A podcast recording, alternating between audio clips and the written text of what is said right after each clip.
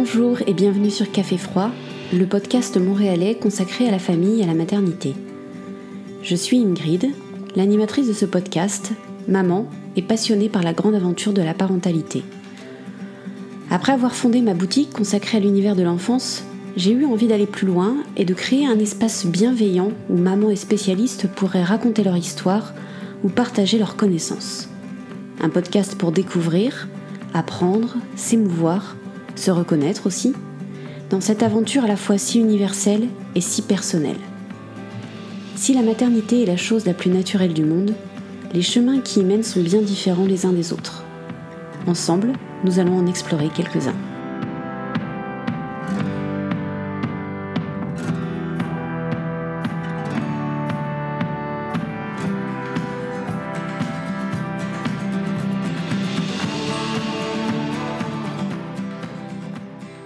Pour ce 10e épisode de Café Froid, je me suis assise pour discuter avec Annie, doula depuis maintenant 3 ans.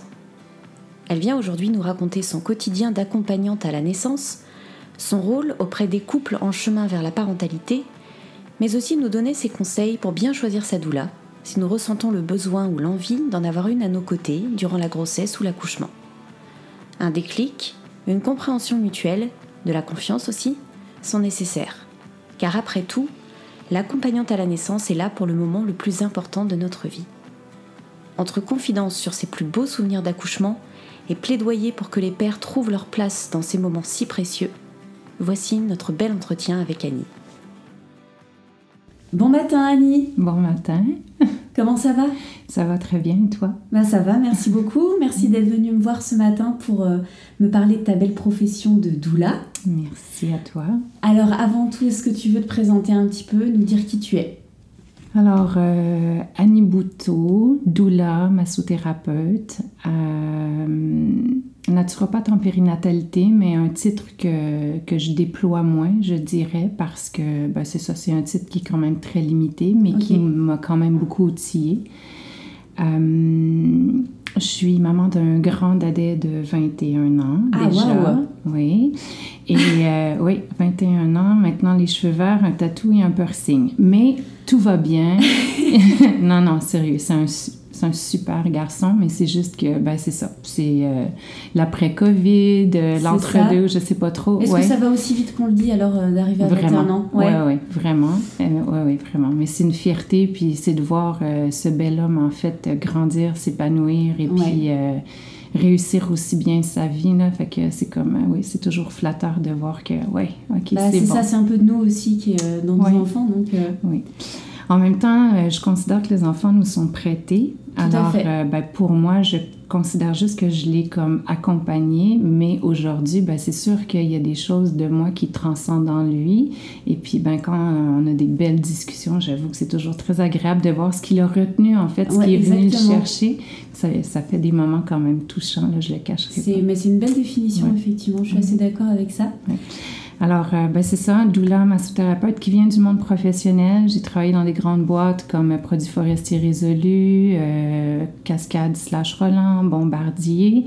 Et vers l'âge de 45 ans, ça a été un ras-le-bol complet, en qui il y a toujours des expériences où j'arrivais pas à me réaliser, où ça devenait très lourd. Et puis de dire, j'avais déjà amorcé de la massothérapie, puis de me dire, je me lance là-dedans, puis je prendrai peut-être...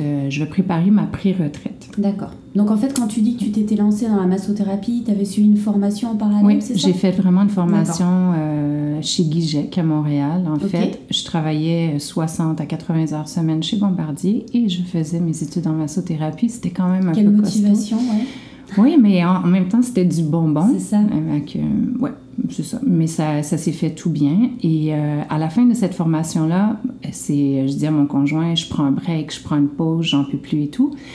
Et la technique Bonapace, qu'on entend souvent parler, m'avait interpellée parce que, ça travaillait auprès des femmes enceintes. Puis je me disais, maintenant, en tant que massothérapeute, peut-être que, justement, c'est un outil supplémentaire que je pourrais aller chercher. Alors ça m'a amenée à tomber finalement par hasard sur ma sage-femme qui avait été à mes côtés 18 ans plus tôt lors de mon accouchement à la maison. D'accord. et qui me dit « Mais Annie, t'as pas besoin de Bonapace, pourquoi ne deviens-tu pas doula? » Et là, j'ai fait... Doula, le mot. Oui, j'ai dit « Ouais, non, je crois pas parce que je viens de finir une année-ish d'études intensives, je suis claquée, j'ai vraiment besoin de faire une pause et tout. » Puis elle me dit « Mais écoute, c'est que 3 week-ends. » Ah, c'est 3 week-ends. Ça s'est résulté, en fait, en 1200 heures d'études pour devenir naturopathe en périnatalité. Okay. Bon, après, c'est un cursus qui est cool, où on travaille quand même beaucoup sur soi. Mais c'est ça. Ça a été une belle expérience, mais quand même, ça a été d'enquiller encore des heures supplémentaires. Puis, en fait, j'avais pas fini ma formation de doula, mes fameux 3 week-ends, que j'avais déjà mes stages qui étaient réservés. Okay.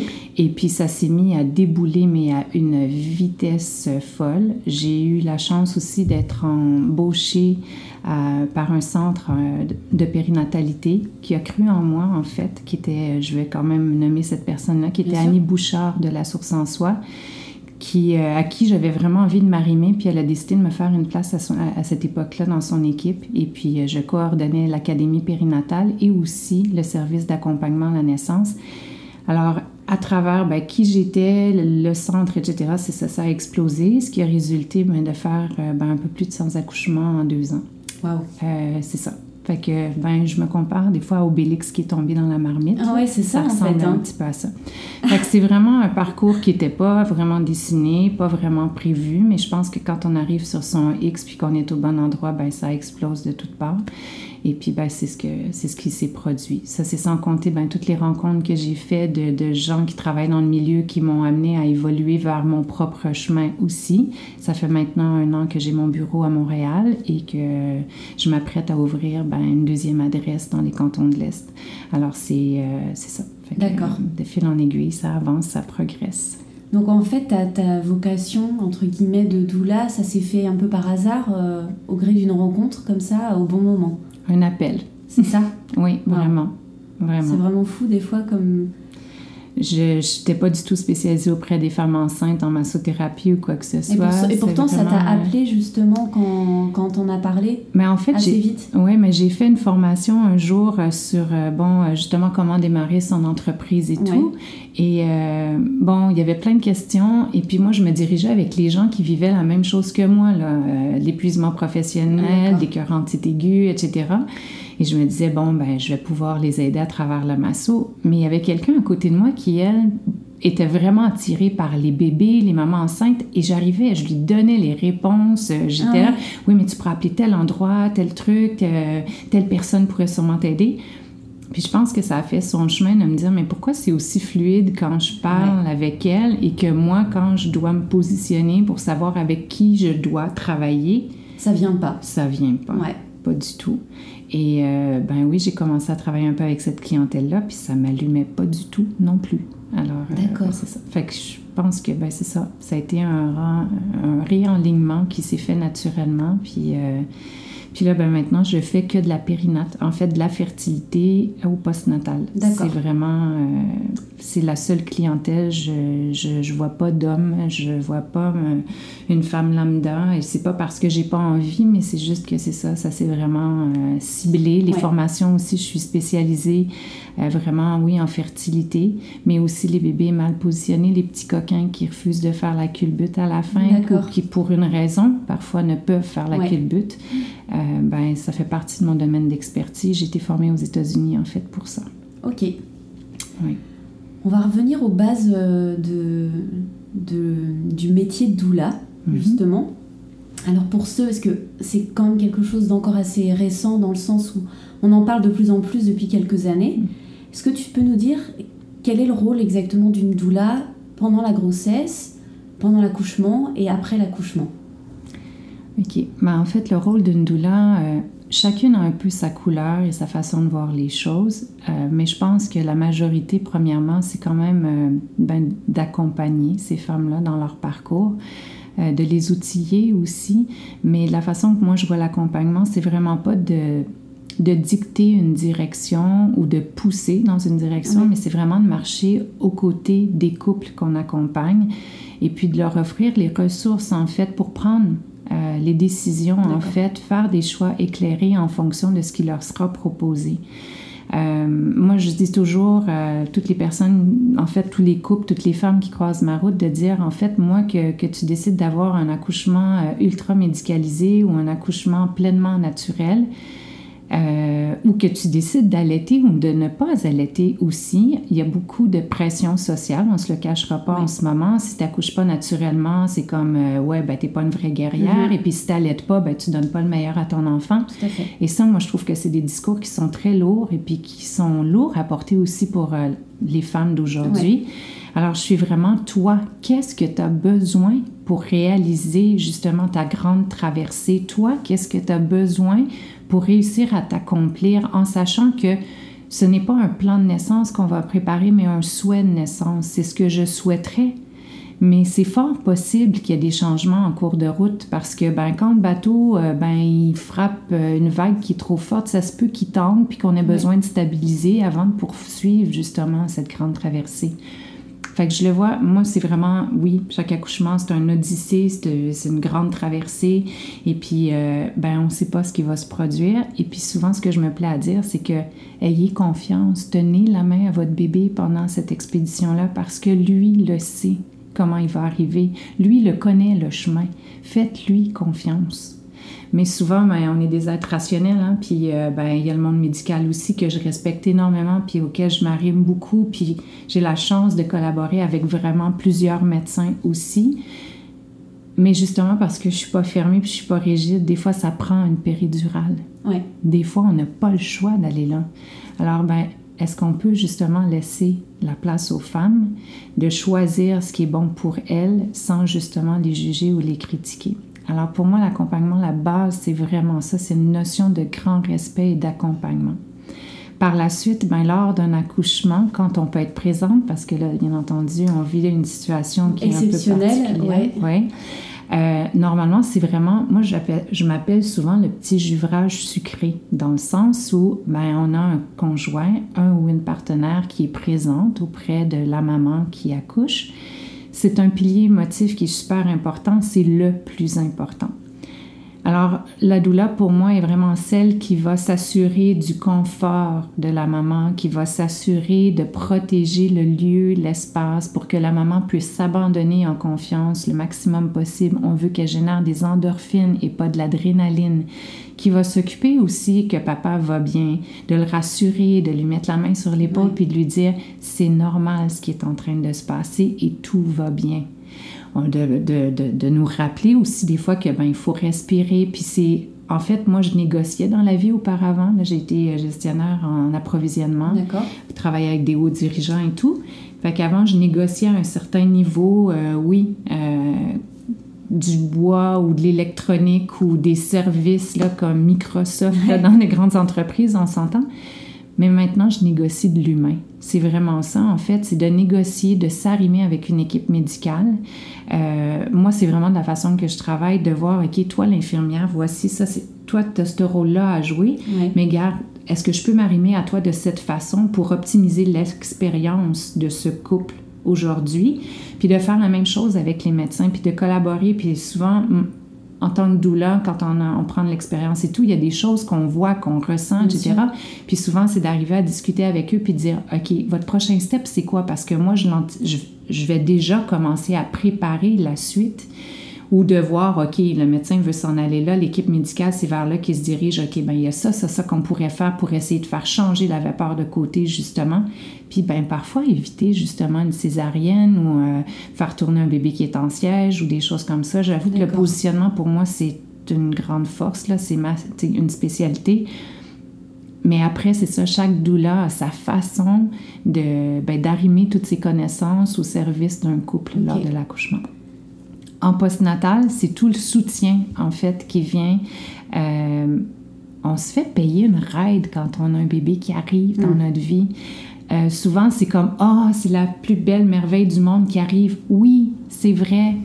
Mais notre beau mur qu'on a dans notre salon, dans notre cuisine, là, on va se le manger à un moment donné. À 20 km/h, à 50, à 150, on ne le sait pas. Après 2 jours, après 4 jours, après 3 mois, on ne le sait pas non plus. Mais quand il va arriver, il faut être prêt. Et souvent, mais c'est vrai que oui, on voit des arcs-en-ciel et des licornes, puis ah, ça va être magique. Mais non, la mise en place de l'allaitement ou même de l'alimentation d'un bébé est ardue, demande de l'adaptation, demande de la flexibilité, de la créativité, demande du temps, puis aussi de la résilience. Nos bébés ont besoin d'être collés à nous. Mais on est habitué d'être actif puis d'aller à droite, à gauche et tout. Mais moi, je veux le déposer, mon bébé. Mais non, il a besoin de tes bras. Hey, oh, j'ai plus de liberté. Il y a des gros clashs qu'on doit vivre. Fait que c'est de préparer le couple à cette réalité-là. Puis tant mieux si tout est doux puis tout est parfait, parce que c'est pas obligé d'être compliqué. Mais si ça l'est, on va déjà l'avoir entendu. Oui. Il y a une portion de nous qui va faire comme « Ah oui, on nous l'avait dit ». Puis peut-être qu'il y a des outils qu'on va avoir préparés aussi pour s'aider à ce que ça soit plus doux. On va préparer sa tribu autour de soi, justement, son entourage. Est-ce que tu pourrais cuisiner pour moi? Est-ce que ça te dérangerait si j'ai besoin que des courses soient faites, que tu puisses être disponible, etc. Justement, en temps de COVID, c'est comme, ben oui, c'est difficile, c'est mais il y a plein de gens qui peuvent venir nous porter au pas de la porte des plats cuisinés ou justement de dire, laisse-moi ta lessive à l'extérieur, je pars avec, je te ramène ça et demain, etc. C'est des détails qui peuvent tout changer, quoi. Exactement. Fait que c'est tout ça, en fait. C'est de préparer, mais d'être là aussi pour supporter. OK. Comme ça peut être des questions au niveau de l'allaitement, comme ça peut être des questions au niveau de... OK, je me sens fébrile, je suis pas très bien, est-ce que c'est normal, etc. Mais d'être là pour rassurer, en fait. Fait que c'est toujours encore là de tenir la main des couples. C'est souvent les mamans qui nous contactent, mais il y a des papas aussi qui prennent plus de place que d'autres. Ouais. Puis je dirais pas plus, mais leur place tout simplement. Et puis qui vont téléphoner, puis qui vont dire, écoute, il se passe tel ou tel truc, est-ce que c'est normal, est-ce que je dois m'inquiéter, qu'est-ce que tu suggères, etc. C'est ça, en fait. Donc, en fait, quand tu t'impliques dans une grossesse auprès d'un couple, tu te rends disponible, en fait, pour ce couple-là pendant la grossesse, pendant l'accouchement, et puis après aussi. C'est une sorte de cheminement que tu fais avec ce couple-là. Exactement. Vers la parentalité. Tout à fait. Et puis, ben, comme je suis massothérapeute, ben, je les invite à venir me voir quand elles sont prêtes après l'accouchement, après 1 mois, 2 mois, 3 mois. Il y en a quelques-unes que ça prend 6 mois avant qu'elles reviennent me voir. Mais pour les aider à prendre un moment pour elles, pour se retrouver. Parce que justement, c'est comme on est à droite, à gauche et on vit que pour notre famille. Mais pendant les suivis, pour moi, ce qui est très important, c'est de leur expliquer qu'à la base, ils étaient 2 individus qui se sont rencontrés, qu'il y a eu un couple. Et que ce couple-là avait besoin de temps individuel, mais aussi de temps de couple. Oui. Mais que là, maintenant, c'est la famille qui prend tout. Alors, je leur dis, donnez-vous des dates. Après 4 mois, après 3 mois, en fait, autour du 3e, 4e mois, on se prévoit un petit spectacle, un petit souper, après petit truc. Fameux 4e trimestre. Exactement. Puis on garde ça à l'agenda, puis on le prévoit, puis on a hâte d'y arriver. Ouais. Mais ça oblige aussi à se dire, ah oui, c'est vrai, il ne faut pas que je m'oublie et il ne faut pas qu'on s'oublie non plus dans cette dynamique-là.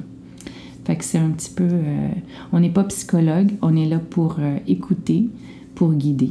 Pour et éventuellement puis référer. Rediriger parfois quand tu sens que ça dépasse, entre guillemets, tes compétences. Tout à fait.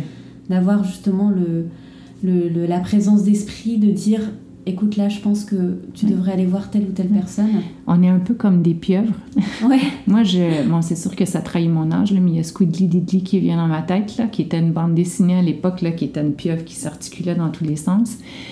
Ben justement, on a énormément de ressources. On se crée un réseau. Il y a des gens de confiance qui s'arriment à nous, avec qui on s'arrime aussi. Ça se fait dans les 2 sens, en fait, puis qui fait en sorte que, justement, ben, ça donne un réseau. C'est pas juste Annie Bouteau avec qui on travaille. On travaille avec une équipe qui est là aussi derrière, qui se met au service, en fait, de ces parents-là quand c'est nécessaire. D'accord. Et tu disais, tu avais donc une formation de masso et aussi de naturopathe. Mm-hmm. En périnatalité, je tiens à préciser. Oui, d'accord. En périnatalité, est-ce que c'est fréquent, on va dire, chez les doulas, d'avoir plusieurs formations périphériques pour, on va dire, étoffer leurs connaissances et apporter plus de choses aux couples qu'elles accompagnent? Mais vraiment, puis c'est ce qui détermine aussi notre couleur beaucoup. D'accord. Dans notre parcours. Fait que les formations de base, ça, c'est une chose, mais après, le fait d'enquiller certaines formations qui, justement, ben c'est ça, vont avec ce qui nous allume, ce qui nous intéresse davantage, que ce soit le portage, les soins rebozo, que ce soit en lien avec l'allaitement, etc. C'est ça, il y a une multitude de formations qui est offerte. Il y a des cursus qui sont plus encadrés justement pour obtenir un titre de naturopathe. Et le titre de naturopathe, bien entendu, donne le droit d'émettre aussi des reçus pour les parents, ce qui n'est pas inintéressant. Effectivement, oui. Et puis sinon, avant d'être naturopathe, on peut être aussi naturothérapeute qui aussi peut permettre d'émettre des reçus, par contre qui est souvent moins reconnu que le titre de naturopathe auprès des assurances. Fait que c'est plus une question de... Bien, c'est souvent une question de pouvoir aider davantage nos parents, en fait, à pouvoir s'offrir ce service-là, parce que le coût d'un accompagnement varie au Québec plus ou moins entre 800 et 1500 $, je dirais. Et puis, à partir de ce moment-là, bien, c'est sûr que dépendamment des tarifs qu'on a, il y a des familles pour qui c'est plus difficile de s'arrimer à ces tarifs-là. Mais si on émet des reçus qui sont couverts par des assurances, bien, déjà là, ça permet de... OK, bien oui, moi, je considère que c'est pas un luxe et que tout le monde devrait avoir droit à une doula, mais au moins, ça permet de rendre ça un peu plus accessible là, à tous. OK. À quel moment de la grossesse tu conseilles de commencer à se renseigner pour avoir une doula qui nous accompagne? Quand on en ressent le besoin, la première chose, quand il y a une petite voix qui nous dit à l'intérieur que « ouais, je pense que j'aimerais ça être accompagnée », puis j'aimerais voir à quoi ça ressemble un service d'accompagnement, justement, et puis commencer à faire mes recherches. Après, on ne se le cachera pas, les doulas qui sont les plus en demande ont leur calendrier qui est souvent réservé bien longtemps d'avance. Fait que plus tôt on s'y prend, plus on a de choix, et plus tard on s'y prend, peut-être moins on aura de choix. Et on choisit sa doula, on choisit pas sa doula juste en disant « oui, elle est disponible, je prends un rendez-vous avec elle et puis hop, on est parti ». Non. C'est un choix du cœur. On doit sentir qu'on peut faire équipe avec cette personne-là. Et puis, je dirais qu'on se choisit. C'est important que la chimie puisse passer des deux côtés. Il faut qu'on sente qu'on peut faire équipe. Il y a une mise à nu complète qui se fait quand on... C'est pas juste au sens physique lors de l'accouchement. Ouais. Au niveau émotionnel aussi, il y a beaucoup de mamans qui portent des bébés arc-en-ciel ou qui ont un parcours où ils ont eu de la violence, de l'abus ou des choses comme ça. Ça peut surgir pendant un accouchement. Il faut avoir eu la confiance d'en parler avec sa doula pour qu'elle soit au courant, qu'elle soit à l'affût de certaines choses pour être capable de justement protéger cet espace-là, supporter, être capable parfois de dire « OK, qu'est-ce qu'il y a dans ta tête maintenant? » pour justement l'aider à passer à la prochaine étape. Ça peut être par exemple aussi un accouchement traumatique qu'on a vécu et donc on appréhende la finalité de cette grossesse-là. Tout à fait, oui. Et là, c'est important d'en parler justement pour voir comment on peut outiller cette maman pour qu'elle avance vers son accouchement autrement. Après, on n'oblige pas les femmes à se confier à nous, mais parfois, souvent, il y a une relation pendant les cours prénataux qu'on donne en amont, en préparation justement à l'accouchement, mais on apprend à se connaître. C'est du temps, c'est des heures où justement on converse. Oui, il y a un partage de connaissances, c'est génial, mais outre que ça, il y a un échange avec des humains qui apprennent à se connaître. Et puis à partir de ce moment-là, de voir, au début, on ne dit pas trop de trucs. Puis après, c'est comme au fait, oui, j'ai perdu un bébé ou puis dans quelles circonstances, puis ça a découlé vers ci ou vers ça ou quoi que ce soit. Puis à partir de ce moment-là, c'est ça, c'est d'arriver à accompagner. Puis en plus, il y a des femmes qui ont certains parcours et certaines doulas qui ne se sentent pas habilitées. Quand moi, j'accompagne la fertilité, que ce soit en massothérapie ou en tant que doula, par exemple, ou le deuil périnatal ou les traumas, il y a des doulas qui ne se sentent pas prêtes ou qui ne sentent pas, en fait, qui sont rendues là où ça ne les attire pas du tout. Mais par contre, eux, elles sont mordues de postnatal. Puis moi, le postnatal, oui, c'est bien, j'aime bien, mais je n'en ferai pas mon quotidien, en fait. Okay. Fait que c'est ça, chacune, en fait, a ses forces et ses faiblesses. Puis je dis chacune, mais il y a quand même quelques hommes très limités là, qui pratiquent la profession aussi au Québec. Faut quand même le noter. Parce qu'il y a des femmes que ça va interpeller aussi. Et puis, c'est ça. Fait que, oui, moi, je pense que c'est important, c'est ça, d'avoir cette affinité-là. Ben oui, c'est primordial en fait. Fait qu'il faut prendre le temps. Puis pas de magasiner 50 doulas, non, mais de faire peut-être 2-3 appels, rencontrer 2-3 personnes pour justement, est-ce qu'il y a quelqu'un avec qui je me sens mieux? Ou si quelqu'un avec qui je me suis bien sentie, malheureusement, elle n'est pas disponible, bien peut-être qu'elle peut me référer quelqu'un parce qu'elle risque d'avoir la même essence ou ils risquent d'être arrimés toutes les deux puis ils risquent d'avoir une connexion qui puisse se faire. Fait que c'est aussi utiliser ce réseau-là de s'entraider, en fait. Puis tu disais qu'il y avait comme un choix mutuel, dans le sens où tu te fais choisir par une famille, mais tu les choisis aussi parce que tu sens qu'il y a une connexion qui se fait. Est-ce que toi, à titre personnel, ça t'est déjà arrivé de ne pas vouloir avancer avec une famille, par exemple ? Au départ de ma formation, ce que j'avais retenu, c'était que toute femme avait le droit d'être accompagnée, ce que je suis tout à fait en accord, et puis que, bon, il n'y avait aucun jugement ou quoi que ce soit qui devait se prêter, et puis que chaque femme qui se présentait à nous, en fait, qui demandait d'être accompagnée par nous, on devait, bon, comme dire oui. Bon, c'est de la façon que moi je l'ai assimilée ou quoi que ce soit. Et... ben, s'en y résultait, en fait, des expériences où c'était « OK ». D'accord. Autant des deux côtés, hein, il faut être honnête. Le boulot a été super bien fait, les résultats ont été là. Quand on y va là, dans le rationnel, tout a été parfait, les parents ont été super satisfaits et tout. Moi, il me manquait quelque chose. Ah, okay. La fameuse connexion, l'arrimage là, qui n'était pas là. J'avais l'impression faire partie d'une équipe médicale, moi aussi, mais de ne pas nécessairement avoir un lien plus particulier avec les gens. Puis ça a fait boule de neige, puis au bout d'un moment, je me suis juste rendu compte que ça me nourrissait pas de la même façon et puis que mon dévouement était pas le même. Ouais, en fait, j'étais aussi disponible, j'étais aussi présente et tout, mais peut-être pas avec la même énergie, le même dynamisme et le même engouement de dire « Ah, comment tu vas et tout? Tu veux qu'on aille prendre un café? » Ça se présentait pas, puis... ça commençait à allumer quelque chose en moi puis de me dire, est-ce que c'est important ou pas? Et puis, en janvier de cette année, j'ai commencé à travailler en dyade et puis de se dire, c'est important qu'on ait comme deux doulas, en fait, à travailler ensemble. D'accord. On travaillait déjà ensemble dans le passé, là, on relève et tout, mais là, de dire, c'est important de sentir qu'on soit bien toutes les deux avec les clients. Alors, ça nous est arrivé une fois. D'accord. De dire, il y a quelque chose qui passe pas, il y a un truc. Et moi, en tant que doula, j'ai vécu un accouchement traumatique avec cliente et où le personnel médical aussi, ça a été vraiment un genre de truc que je me disais, c'est pas possible. Et ça a vraiment amené à dire, OK, c'est pas arrivé pour rien et puis il y a quelque chose qui doit découler de ça. Et ça a été de dire, OK, le « on » se choisit est vraiment important.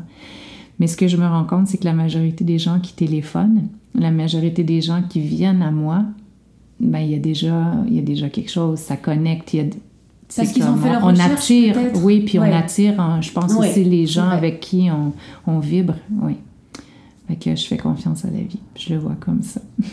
Est-ce que, à contrario, tu conseilles par exemple à une famille qui commence son chemin avec une doula, et puis peut-être au bout de 2-3 rencontres, se rend compte qu'il y a quelque chose qui manque. Est-ce que tu penses qu'il vaut mieux, à ce moment-là, arrêter et puis essayer de retrouver quelqu'un avec qui il y a une meilleure connexion? Tout à fait. Référer, oui. Ouais. Oui, ça se peut. On a le droit de faire des erreurs de parcours, là, ou puis je dis une erreur, c'est pas une erreur en soi, c'est un apprentissage plus qu'autre chose. Bien sûr. De se rendre compte qu'il y a quelque chose qui n'est pas génial ou qui accroche pas autant qu'on l'aurait cru. Ou il y a des parents aussi en cours de route qui changent d'idée, là, surtout avec la COVID en ce moment, avec ce qui est présent. Oui, des fois, on démarre dans un processus et puis finalement, écoute, non, on va avancer tout seul on préfère choisir quelqu'un d'autre. Mais c'est parfait. Puis c'est hyper important, en fait, d'écouter ça. Oui. C'est ce qui risque de faire toute la différence, d'avoir quelqu'un qu'on n'a pas envie qu'il soit à nos côtés le jour de son accouchement. Ou de réaliser qu'on n'a peut-être plus envie d'avoir quelqu'un à nos côtés. Peut-être qu'on a le droit, par exemple... Enfin, on a le droit. Je pense qu'on a tous les droits, mais est-ce qu'on peut avoir des rendez-vous avec une doula avant son accouchement et puis se sentir suffisamment autonome et outillé pour accoucher sans la présence de la doula. Tout à fait. C'est quelque chose de fréquent, ça? Tout à fait. Ouais. Ben, avec la COVID, c'est beaucoup arrivé. Voilà, justement, on en a parlé un petit peu juste avant de démarrer l'entretien. On est toujours même dans cette période un peu particulière de pandémie. Je voulais que tu nous racontes un petit peu, toi, comment tu as vécu tes expériences avec les mamans, avec tes accouchements pendant cette période. Oui. Comment ça s'est passé? Oui. Comment ça se passe? Oui. En fait, c'est tombé un peu big bang boom du jour au lendemain. Exactement. Et les salles d'accouchement nous ont fermé les portes une après l'autre. D'accord. Ça a eu un effet boule de neige, là, c'est clair. Et les mamans qui devaient accoucher imminemment se sont retrouvées avec « mais qu'est-ce qui va se passer? » Et puis, il y a aussi eu la confrontation de quelles étaient nos propres limites en tant que doula aussi, et de se dire « OK, wow, c'est sérieux, on avance comment dans tout ça? » Puis comment on peut aussi moduler le tout? Alors, ça a été, pour moi, il y a eu quand même 12 accouchements, 12 clientes qui accouchaient pendant le gros pic. Donc vraiment au début? En mars, avril, mai, juin. Oui.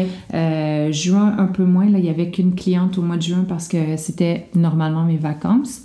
Fait que pour moi, c'était beaucoup plus tranquille, mais sinon, ça a été vraiment, là, 12, c'est ça, à partir, 12 mamans. Alors, c'est parti de, des cascades d'émotions pour chacune, à la hauteur de ce de la réalité de toutes et chacune. Il fallait intégrer la nouvelle déjà. Exactement. Puis il y en a pour qui c'était plus de résilience, puis de dire OK, c'est bon, on va faire avec, on n'a pas le choix de toute façon, puis de réorienter en fait, de dire OK, par rapport à ce que vous avez reçu comme information, comme contenu, qu'est-ce que vous sentez qui vous manque, ou qu'est-ce que vous avez besoin d'ajuster, ou qu'est-ce que vous avez besoin de maîtriser. J'aime pas le mot maîtriser parce qu'en fait, on maîtrise pas trop. C'est vraiment, on plonge puis on apprend à nager pas mal le jour même, là. Mais qu'est-ce qui ferait que je me sens plus en confiance, que je vais avoir la conviction que mon corps va être au rendez-vous, que mon bébé et moi, on va faire un travail d'équipe, et puis que je vais réussir à donner naissance, que ce petit miracle-là va voir le jour. Fait que ça a été de revoir le tout, de revoir aussi le forfait, de dire, OK, il y a une période de garde, en fait, normalement, qui est de la 37e semaine à la date d'accouchement, et puis de dire, OK, est-ce qu'on reste stand-by pour cette portion-là? Et puis, à ce moment-là, tout ce qui est la période de latence que vous pourriez vivre, c'est de le vivre le plus longtemps possible à la maison pour éviter de vous rendre trop tôt à l'hôpital. D'accord. Et comme tous ces contrats-là étaient des contrats d'IAD, moi, j'étais pas en mesure de me rendre au domicile des clientes, mais ma collègue, elle, offrait la possibilité d'aller faire du travail à domicile. D'accord. Pour justement rester le plus longtemps à la maison avant de se rendre à l'hôpital. Fait que ça a été de revoir un peu, c'est ça, la façon de travailler, de réorganiser un peu le tout. Fait qu'il y a des gens, c'est ça, pour qui ça a été comme « OK, merci, c'est cool ». Puis quand même d'offrir une présence, de dire « on est disponible quand même le jour J, oui, pour la latence, que ça soit comme d'habitude par texto, par téléphone, mais quand vous allez être à l'hôpital, oui, il y a possibilité de se connecter sur tablette, sur téléphone, de faire en vidéo, en téléphone, peu importe le moyen, la technologie là, qui était disponible, mais justement de faire en sorte là, de rendre ça possible. » Fait que ça a été vraiment d'innover, en fait. Puis, faire le deuil de la présentielle et puis... Tout à fait. Mais en même temps, je dirais que du point de vue de doula, ça m'a fait vivre des expériences où souvent, quand on est sur place, on voit, on gère, on est dans l'action. En tout cas, moi, je suis quand même une doula qui respecte beaucoup l'espace, mais qui est quand même en action, qui va masser, qui va positionner, qui va beaucoup s'occuper de la maman, puis c'est ça, de la bulle. Mais là, c'est comme, je suis pas là, je peux pas m'occuper d'elle, OK, c'est super. Et puis d'habitude, quand on est là, on voit, on entend les choses, mais on va beaucoup voir des réactions Alors que là, je vois rien, je fais juste entendre. Ça a été vraiment de se reconnecter, de revenir moi aussi à l'essentiel en tant que doula, puis de dire, OK, mes yeux ne peuvent pas voir, mais je sais ce que c'est accoucher et ce que j'entends maintenant, ça pourrait représenter telle ou telle chose. Et puis de guider la maman. Et je me suis rendu compte aussi du pouvoir des mots. Ouais. Parce que quand on accompagne, c'est pas rare pour moi de faire des visualisations avec une maman qui est en train d'accoucher. Les fameuses visualisations. Exactement. Ouais. Et là, de faire comme, mais tout ça a encore sa place. C'est juste d'arriver à passer ça à travers un téléphone. Comment je peux arriver à chuchoter, qu'elle m'entende, puis que ça soit pas « OK, le bébé est en train de descendre », puis non, on veut pas que ça sonne vraiment comme « Ah, au secours, qu'est-ce que c'est ça », mais de garder la douceur et puis d'amener ça dans la profondeur. Tu tiens la main à ton bébé, tu l'accompagnes. Regarde, sens la puissance qui t'envahit, puis Mais c'est ça, d'arriver à rester dans le chuchotement, dans la douceur, dans le caring, dans... Je veux pas réveiller son cerveau néocortex, là. Je veux qu'elle reste là, dans ses endorphines. Je veux qu'elle reste dans sa bulle. C'était comme un nouveau défi pour toi de... Vraiment, vraiment. Fait que ça n'a pas été simple, mais en même temps, ça a amené des belles découvertes, puis justement de la belle créativité, puis ça a fait émerger plein d'autres choses aussi.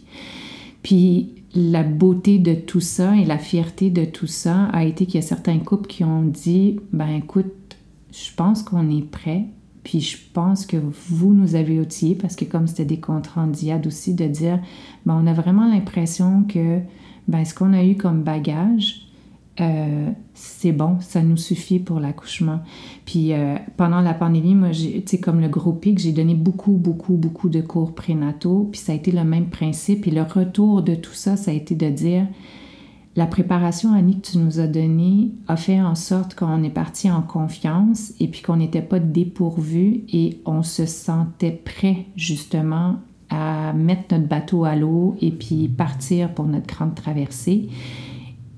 Et puis ça, c'est tellement... Au début, c'était comme « Oh mon dos, ça se vivait mal ». Et puis après, tous ces retours-là, de me rendre compte que, en fait, il y a une bonne job qui s'est faite. Oui, c'est ça.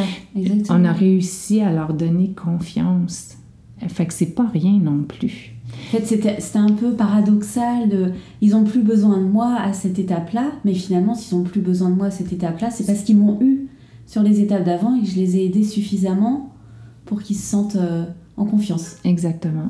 Donc, c'est quand même très satisfaisant. Très satisfaisant, oui. Parce qu'il y en a énormément avec qui ça s'est produit. Parce que, oui, il y avait 12 clientes. Puis, comme je disais, il y a tous les cours prénataux qui ont enchaîné. Puis, toutes ces mamans-là, elles ont accouché au courant de l'été dans des situations où même il y en a quelques-unes qui accouchent là, incessamment sous peu. Mais vraiment, c'était... est-ce qu'on peut avoir quelqu'un ou pas? Comment ça va se bidouiller? Puis... C'est des accouchements à l'hôpital? Oui, tout à fait. Oui. D'accord.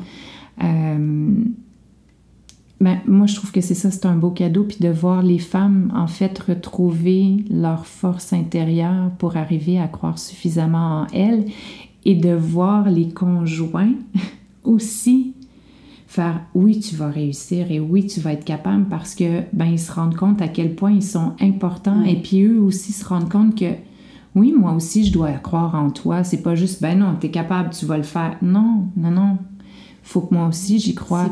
Puis de leur dire que c'est normal que t'aies besoin de prendre une pause à un certain moment donné. Va prendre une douche, tu peux pas sortir de la chambre, tu peux pas rien faire, c'est correct, mais il y a une salle de bain. Vas-y dans la salle de bain. Va t'asperger le visage, va prendre une douche, va lire 2 pages du journal s'il faut, mais c'est vraiment pour aller décharger un peu là, ce qui commence à être lourd, parce que la personne que t'aimes, tu la vois souffrir.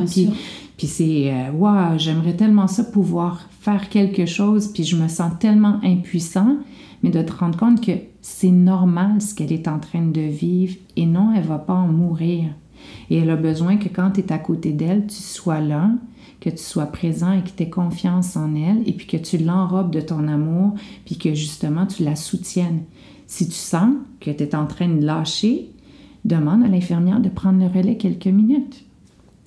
Va-toi te ressourcer et reviens en force. Mais d'habitude, on n'a pas à préparer les couples pour ça. Non, on est là. Mets la main sur l'épaule ou va te chercher un café ou tu veux pas faire une petite sieste.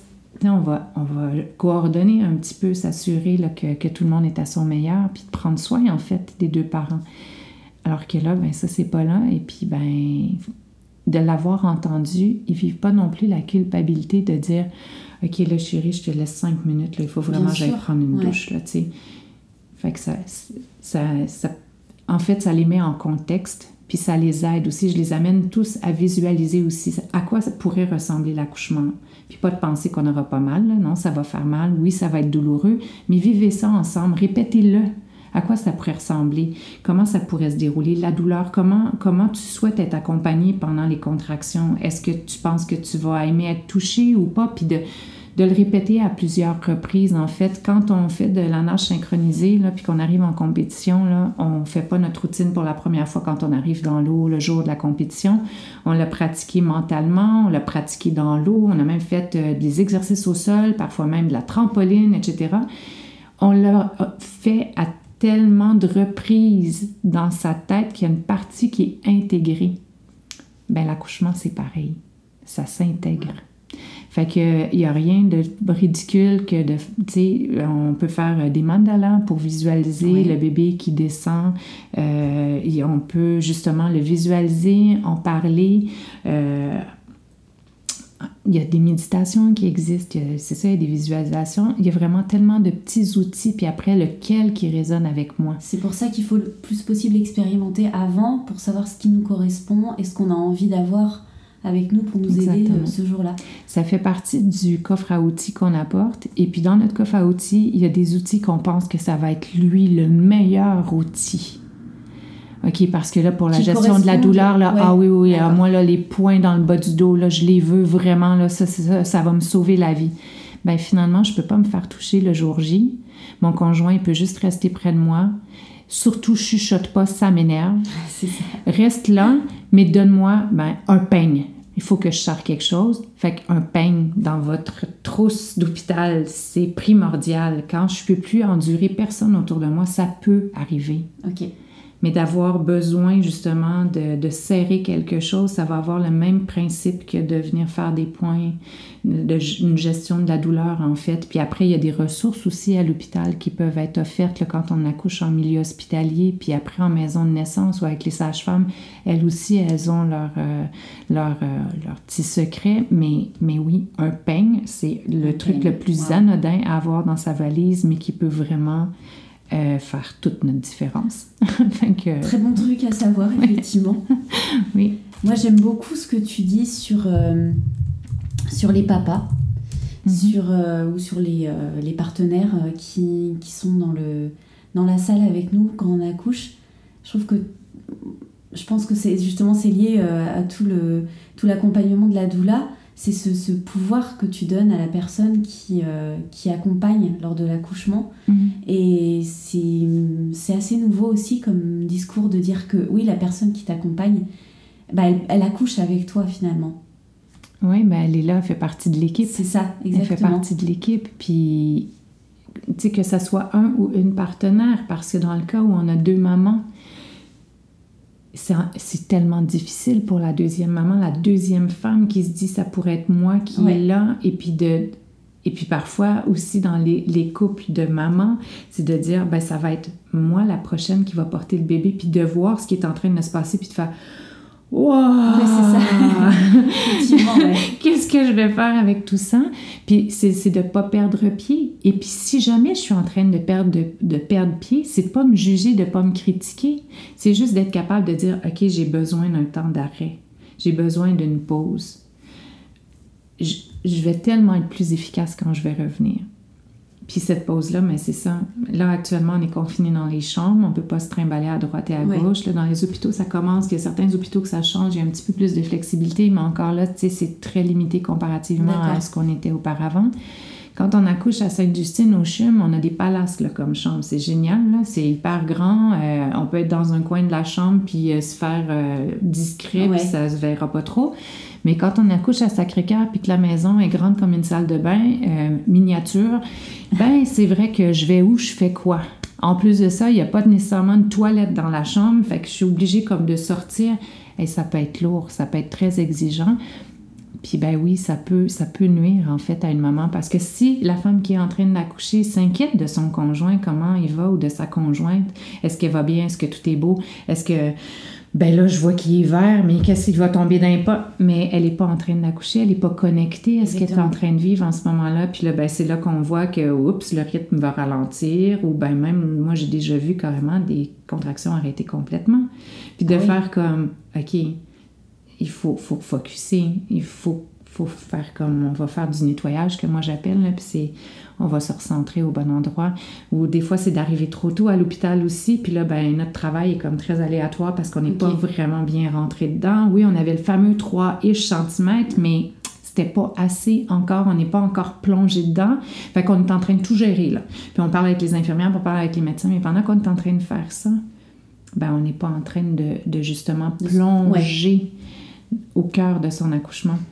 Fait que c'est aussi de donner le rôle au papa, de dire, quand vous arrivez à l'hôpital, là, vous la connaissez, votre femme. C'est pas à elle de parler. Vous êtes capable de parler pour elle. Vous êtes capable d'expliquer qu'est-ce qui s'est passé, les os, est-ce qu'ils ont rompu ou pas, quoi que ce soit. Si vraiment on doit poser la question à votre conjointe, on va lui demander à ce moment-là. Mais sinon, prenez ce rôle-là. Vous avez... T'sais, ça fait partie de l'espace qui vous appartient, mais complètement, puis on va vous en remercier, justement. Là. Oh oui. Fait que c'est aussi ça, de les amener à prendre une place autre que juste être là, puis de... Souvent, je leur dis de se faire payer une ride. Faut que tu ailles à droite, faut que tu ailles à gauche. OK, il faut faire ci, il faut faire ça. Non, pas nécessairement. Là. Fait que... C'est ça. On parle beaucoup de l'empowerment de la femme pendant son accouchement, mais pour qu'elle soit dans l'empowerment, il faut qu'elle ait son pilier à côté. Puis j'ai vu un couple, moi, récemment, qui m'a dit « Je suis pas certaine que mon conjoint, il est assez prêt. » Et puis ils ont eu la conversation de dire « Je te sens encore trop comme fébrile et je suis pas certaine que tu vas être capable de m'accompagner. » Tu sais, comme au niveau où moi je sens que je vais avoir besoin. En plus, ils ont un deuxième enfant, puis ça a été de dire, est-ce que ça te dérangerait que ça soit telle personne qui soit présente versus toi, parce que je pense que ça va faire une différence. Et ça a amené, en fait, une conversation que ben, jamais on aurait pu imaginer auparavant. Exactement. Fait que ça amène une ouverture. Ben, la communication, oui, qui est primordiale. Mm-hmm. Parce que l'exemple de ce couple-là, ça aurait peut-être donné un accouchement complètement différent s'ils n'en avaient pas parlé, quoi. Tout à fait. Fait qu'après, c'est ça. Moi, j'utilise énormément, c'est pas la première fois, je le répète déjà ce matin, la créativité. Il faut éviter d'être dans une boîte moulée selon toutes les normes et les convictions de tous et chacun, avec toutes les dogmes de société qui nous envahissent et tout. Non. Je reviens à l'essentiel et qu'est-ce que moi j'ai besoin pour réussir ma grande traversée? Se connecter, revenir dans son cœur. Toutes les réponses, elles sont là. C'est pas de partir à droite, c'est pas de partir à gauche. Il y a des femmes qui arrivent à leur accouchement, elles n'ont aucune préparation, mais elles croient en elles, elles savent qu'elles sont capables de s'accoucher. Elles vont peut-être prendre la péridurale pareil. Hein? Mm-hmm. Ça ne veut pas dire qu'elles ne prendront pas aucun support ou quoi que ce soit. Mais elles savent qu'elles vont réussir. Ben, elles réussissent. Elles réussissent dans la façon que ça doit se passer. Avec parfois des surprises, puis de se dire « Oh, c'est pas du tout le chemin que j'aurais aimé ou que j'aurais souhaité. » Souhaiter. Oui.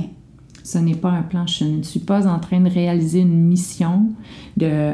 A, B, C, D, je suis en train de souhaiter que ce soit le plus doux possible, que ce soit la meilleure trajectoire possible pour que moi et mon bébé, nous allions bien. Mais c'est important de savoir dans un coin de notre tête aussi, j'imagine, que ça peut ne pas se passer comme ça et puis être prête à changer de direction et de l'accepter. Oui.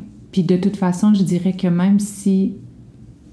que je prépare, puis je veux parler pour moi, mais que je prépare les femmes à toutes les différentes éventualités. Quand on doit prendre un virage à gauche serré, puis que finalement, on doit s'en aller en césarienne parce qu'on n'a pas le choix, parce que on est rendu là. Oui. On a tout donné, on a tout fait, et puis ça fait 22 heures qu'on est en travail, 29 heures qu'on est en travail, puis qu'on fait comme, OK, là, ça va plus, il faut vraiment, là, tu sais, c'est le recours ultime. Les femmes, elles sont déconfites. elles ont l'impression à chaque fois, et ça me brise le cœur, de ne pas avoir réussi. Ouais, c'est ça, mon corps m'a lâché, mon corps m'a abandonné. Mais non, c'était son histoire qui est en train de s'inscrire. Fait que oui, puis je comprends et je respecte, hein, j'accompagne bien suffisamment ces femmes-là, mais c'est juste justement de les ramener à dire « Mais t'as pas une responsabilité de dire « Ah, oh, t'as pas fait une bonne job ». Non, t'as donné tout ce que t'avais. Alors, tu sais, c'est comme de ne pas perdre. Souvent, c'est comme « Je me sens moins ». T'es pas moins, t'es tout autant. Tu viens de donner la vie. Exactement. C'est le plus grand miracle, non? En tout cas, pour moi, c'est le miracle. C'est tellement important de le dire et de le redire. Oui. Ça m'a troublée, du coup. Je suis désolée. Mais non, c'est bien, c'est super. Est-ce que tu as un souvenir plus fort que les autres de ton expérience de doula? Est-ce qu'il y a un accouchement ou un accompagnement qui t'a particulièrement marqué? J'imagine que tu vas me dire qu'ils t'ont tous marqué à leur façon. Oui, parce que chaque femme, en fait, qui nous donne le privilège d'être à leur côté, puis je dis les femmes, mais c'est les couples aussi, c'est juste que la femme accepte qu'on rentre dans sa bulle et dans son intimité et dans sa vulnérabilité. Fait que chacune dépose quelque chose en nous à chaque fois, ça c'est sûr, c'est inévitable. Mais après, tu sais, je vois des femmes souvent qui, prévoyaient accoucher soit à la maison ou en maison de naissance, et puis que finalement, c'est des parcours qu'on arrive à l'hôpital, et puis elles voulaient un accouchement naturel, puis un accouchement respecté au maximum, le moins médicalisé possible et tout. Et puis, il y a un hôpital à Montréal que je nommerai pas, mais que, c'est pas mon préféré, on se le cachera pas. Et puis que, au niveau des protocoles et puis de tout ce qui... leur présence est très et trop assidue, OK? On va le dire comme ça. Quand on a besoin de la médecine, c'est vraiment important qu'elle soit là. Je suis tout à fait d'accord, mais parfois, quand tout va bien, que tout est beau, on peut peut-être juste laisser aller aussi, sans être obligé de devoir cocher le petit X dans la case. J'ai fait mon check là-dessus. Et finalement, ça a été un accouchement où, dans cet hôpital-là, ça m'a réconciliée en fait avec eux, dans le sens où ça a été mon plus bel accouchement naturel et ça a été une induction, ce qui n'est pas simple, parce qu'une induction, on s'entend qu'on est sous hormones artificielles. Une induction dans cet hôpital-là où on a accepté de faire les examens vaginaux dans le bain, debout, jamais dans le lit couché sur le dos, où la maman a pu accoucher accroupie dans son lit, où elle a attrapé, réceptionné son bébé, où on lui a donné le temps d'atterrir avec son bébé aussi, parce qu'on s'entend, souvent aussi on s'attend à ce que la maman tombe en amour tout de suite avec son bébé, oh mon bébé, mais il y a des mamans qui ont besoin d'arriver, d'atterrir, de se déposer avant de réaliser et de connecter, et ça c'est donc, regarde ton bébé, il est beau ton bébé, cette phase-là elle est souvent pas respectée, et là on l'a respectée à 300%, où le couple a été capable, justement, d'accueillir cet enfant-là. Et puis, au bout d'un moment, ça a été de dire à maman, quand t'es prête, tu te couches sur le dos, qu'on attende que le placenta s'expulse naturellement, puis que, on va vérifier aussi si tout est correct. Ça s'est fait dans une douceur, lumière tamisée, le médecin qui s'est organisé pour moduler, en fait, pour que maman soit au centre et non pas moi, l'équipe médicale, j'ai besoin de ci, de ça. Non, c'est vraiment, tout s'est arrimé. À 5 minutes près, ça aurait basculé, ça n'aurait pas du tout été le même accouchement. Mais l'équipe qui était présente a fait de la magie. En fait, je donne cet exemple-là parce que il y a beaucoup de femmes qui accouchent à l'hôpital parce qu'il n'y a plus de place en maison de naissance, puis à chaque fois, elles portent ça, puis c'est donc lourd. Puis il y a beaucoup de femmes aussi qui vont être induites parce que dans les hôpitaux, les suivis, quand on arrive à 41 semaines, on est passé date. Oui. Pourtant, on devrait avoir jusqu'à 42 semaines. Et ça se négocie. Retenez ça. Ça se négocie. D'accord. On n'ira pas vous chercher chez vous, là. OK? On est capable de le négocier d'avance. Puis après, quand la journée arrive, on est capable de dire aussi, non. moi je vais y aller, mais pas maintenant, parce que bébé n'est pas prêt, puis je lui donne jusqu'à son terme. On s'entend qu'il y a des paramètres à respecter, oui, il faut sûr. Que tout aille bien, etc. Là, je le précise, oui. Mais quand tout va bien, que tout est beau, que bébé va bien, que le niveau de liquide amniotique est bon, etc., puis qu'on respecte certaines règles de contrôle pour les rassurer, mais pourquoi on a la place aussi de se faire confiance? Il n'y a rien qui peut nous être vraiment imposé. On le croit souvent qu'on n'a pas le choix, mais on a toujours le choix. Ça, c'est un truc... il y a quand même des droits de la femme en prénatal, pendant l'accouchement et en postnatal. Il y a très peu d'hôpitaux où ils diffusent l'information, mais quand même, ces droits-là existent. Il y a aussi une association des accompagnantes que je vais citer rapidement, qui est Lacan, qui justement milite pour nous faire connaître davantage, puis notre rôle, puis l'importance justement de notre place là, dans tous ces milieux-là. Okay. Fait que l'exemple que j'ai choisi, en fait, je l'ai choisi parce que oui, souvent les femmes qui doivent être induites, parce que pour toutes les raisons que tout le monde connaît, mais quand elles arrivent à l'hôpital, souvent c'est comme « mais moi je voulais un accouchement naturel ». C'est comme si c'était plus possible parce que ça va être l'enfer, ça va être douloureux, ça va... Mais comme quoi, c'est quand même possible. J'ai vécu plusieurs inductions où la maman a réussi, puis souvent même, on réussit tellement bien qu'on n'a plus besoin de l'hormone synthétique. C'est juste pour donner au début pour déclencher, exactement. Puis après, ça suit son cours. Exactement. Puis une maman qui arrive à... Il y a vraiment plusieurs femmes, même sous induction, même si c'est plus violent et tout... Elles arrivent parce qu'elles sont bien supportées et tout, à vivre leur accouchement comme elles le souhaitaient. Oui, avec quelques ajustements, mais c'est possible. Et c'est possible d'avoir vraiment des gens autour de soi, autant notre partenaire qu'une équipe médicale qui va s'arrimer à nous puis qui va rendre le tout possible. Ça existe. Fait que moi, je vous donne un exemple magique, mais c'est pas le seul. Il y en a eu plein d'autres. Fait qu'il faut pas perdre espoir, en fait. La maison de naissance, accoucher à la maison, c'est génial, mais il y a d'autres alternatives. Et quand on croit en sa capacité de s'accoucher, son pouvoir de femme, on pourrait accoucher dans notre salon, dans les bois, à l'hôpital. On s'en fout après, c'est un lieu, mais le lieu devient tellement secondaire parce que on est connecté. On est dans notre bulle avec notre partenaire et puis justement, on tient la main de notre bébé puis on navigue ensemble. C'est vraiment là qu'il faut être. Parfait. Pour conclure aujourd'hui, je sais que tu as un projet en lien avec la périnatalité qui s'en vient. Mm-hmm. Est-ce que tu peux nous en parler un petit peu? Oui. En fait, j'ai un bureau où je pratique la massothérapie. En ce moment, justement, vu la COVID et vu la situation actuelle, en juin dernier, il y a comme une vision qui a émergé parce que ma présence aux accouchements, pour moi, je vais être honnête, c'est vraiment très, très, très limité en ce moment parce que j'ai pas de plaisir, parce que justement, il y a il y a quand même encore quelques hôpitaux à Montréal ou dans le Grand Montréal qui ne nous acceptent pas. Lacan, justement, milite quand même pas mal pour ça. Mais ceci étant dit, après, il y a la réalité, il y a tout ça. Et puis, le contexte dans lequel aussi on doit accompagner, j'ai pas l'impression que je suis autant arrimée en ce moment. Alors, il y a des accompagnements, mais c'est ça. Je suis peut-être plus sélective que d'habitude. Et puis, de cette vision-là est né le fait d'ouvrir un havre périnatal, en fait. Alors, mon bureau à Montréal, je reçois les femmes en parcours de fertilité. D'accord. Je les accompagne dans un accompagnement, justement, via la massothérapie, avec des techniques là, que je pratique. Mais puis, j'accompagne aussi des femmes, même certaines à distance, dans leur parcours, d'être là, d'être un soutien.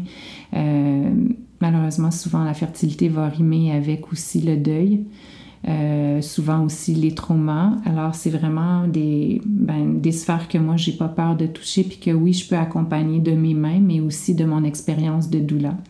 Okay. Mais il y a aussi toute la grossesse, il y a les cours prénataux, etc. Mais il y a aussi tout le postnatal. Alors, c'était dans le bureau de Montréal, c'est chouette, mais c'est des rendez-vous. Puis après chaque rendez-vous, il y a la désinfection, etc. Puis c'est comme plus... J'essaie que ça soit pas la chaîne, parce que quand on réserve 60 minutes avec moi, je vous dis tout de suite, c'est jamais 60 minutes. Fait qu'il faut pas vous attendre à ce que ça soit 60 minutes. Eh ben non, on va déborder. Fait que prévoyez le parking, parce que c'est toujours comme ça. Fait que je prévois le temps justement entre les clients pour tout bien nettoyer, etc. Mais avoir le temps aussi, pour moi, c'est important que les femmes, elles puissent se déposer. Vous arrivez dans quel état aujourd'hui? Qu'est-ce qui vous habite? Comment je peux vous aider? Comment tu vas? Comment tu te sens? Ça, pour moi, avant de même aller me déposer les mains ou avant de « ouais, on va parler de ton accouchement puis des phases de l'accouchement ou quoi que ce soit », c'est comme « maintenant, on va prendre le temps de prendre de tes nouvelles, voir comment tu vas, comment ça se déroule, comment est-ce qu'il y a des défis, etc. » Fait que Montréal, c'est une réalité, mais j'avais envie et j'ai le besoin justement de prendre ce temps et puis ben, peut-être d'honorer un peu plus qui je suis, mon côté peut-être plus patchouli, où justement ben, je donne des soins plus... oui, je donne des soins qui peuvent être très rationnels, mais je donne aussi des soins qui sont peut-être plus énergétiques ou peut-être plus ancrés. Et j'ai pas envie, moi en fait, je pousse personne dans aucune direction. Ce que je veux offrir, c'est une expérience périnatale en fait. Je veux que les gens puissent venir se déposer pendant quelques temps, pendant 2 heures, 3 heures, selon le forfait qu'elles vont choisir, de leur proposer justement une petite collation que je vais avoir cuisinée, un petit smoothies, une eau solaire ou une tisane ou des trucs comme ça. Je veux qu'elle soit honorée. Je veux qu'on prenne le temps de revenir à l'essentiel, de les connecter ou de les reconnecter au chemin du cœur, leur cœur. Je veux, c'est ça, en fait, c'est ça, prendre soin d'elles, mais prendre le temps qu'on puisse se déposer. Fait que c'est pour ça que c'est des forfaits qui vont être comme d'au moins 3 heures. D'accord. Où on prend le temps d'arriver, de se déposer. Et puis, elles vont pouvoir sélectionner justement des soins que j'offre, probablement 2 soins. Je suis en train de finaliser, en fait, les forfaits et tout pour que, justement, mais ça ne soit pas juste « OK, je vais voir quelqu'un puis je placote ». Non, pas du tout. J'ai envie que ces femmes-là, en fait, viennent se déposer puis que, ben, on mange dans ma cuisine, qu'on profite de ma véranda puis que, ben, on pourra aller s'asseoir dehors aussi. Le site, je veux qu'il soit habité par l'âme de ces femmes-là, en fait. D'accord. Fait qu'il y a vraiment tout mon espace qui est vraiment un espace où je peux accueillir des groupes aussi. Il va y avoir des retraites qui vont émerger de ça. Il y a des ateliers aussi plus spécifiques pour les femmes qui sont justement en parcours de fertilité, de croiser des femmes enceintes, c'est pas toujours évident pour elles. Ouais. Fait que c'est d'avoir des espaces-temps pour elles. La même chose pour les femmes en deuil, en trauma, mais une femme qui est en postnatal, qui a besoin, ben c'est pas dit qu'il n'y aura pas une nuit où, OK, ben oui, viens dormir à la maison, je m'occupe de ton bébé entre les allaitements. Puis d'offrir la formule gîte comme ça un petit peu, gîte, chambre d'hôte, en fait, pour certaines mamans, ou des papas aussi, ou je dis des papas, mais des couples, en fait, là, oui. Peu importe le couple, mais de venir, puis d'offrir peut-être une formule aussi, de dire, bon, mais les cours prénataux, on commence tout doucement ce soir, demain matin, je vous fais le petit déjeuner, puis on poursuit, puis après, vous partez pour votre week-end, ou quelque chose comme ça. C'est vraiment des choses qui sont en train de se mettre en place pour que, oui, les gens viennent se déposer. Mais ça a l'air super! Oui! Tu prévois ça pour quand? En fait, l'ouverture, c'est vraiment en primeur. C'est la première fois que j'en parle autant. Ça me fait super plaisir! Oui! Mais l'ouverture est prévue fin octobre, début novembre. Ça va, nous, on prend possession, en fait, du lieu à la fin septembre. Exactement? Ce sera à Austin, dans les cantons de l'Est, tout près d'Orford et Magog. C'est un très chouette coin en plus. Oui, avec une vue sur des kilomètres de montagne. Oui, fait que, oui, je pense que ça va être bien. Puis ben j'ai des... moi, j'aime bien co-créer. Et puis ben ce havre-là, il y a plusieurs belles âmes qui s'arriment à moi justement pour venir co-créer dans cet espace-là. Justement des ateliers, des petites retraites, des soins que... Moi, que je pratique pas, par exemple, mais c'est vraiment de s'arrimer le plus possible pour faire vivre des belles expériences aux mamans en parcours, en chemin. Ben, on a vraiment hâte que ça ouvre. On ne manquera pas d'en reparler, bien évidemment. C'est gentil. Et on te souhaite plein de bonnes choses pour ce nouveau projet. Merci. Merci énormément, Annie, d'être venue me voir ce matin. J'ai adoré notre discussion. J'espère que ça plaira à tout le monde, mais j'en suis vraiment certaine. Merci beaucoup. À très bientôt, Annie. À bientôt. Au revoir.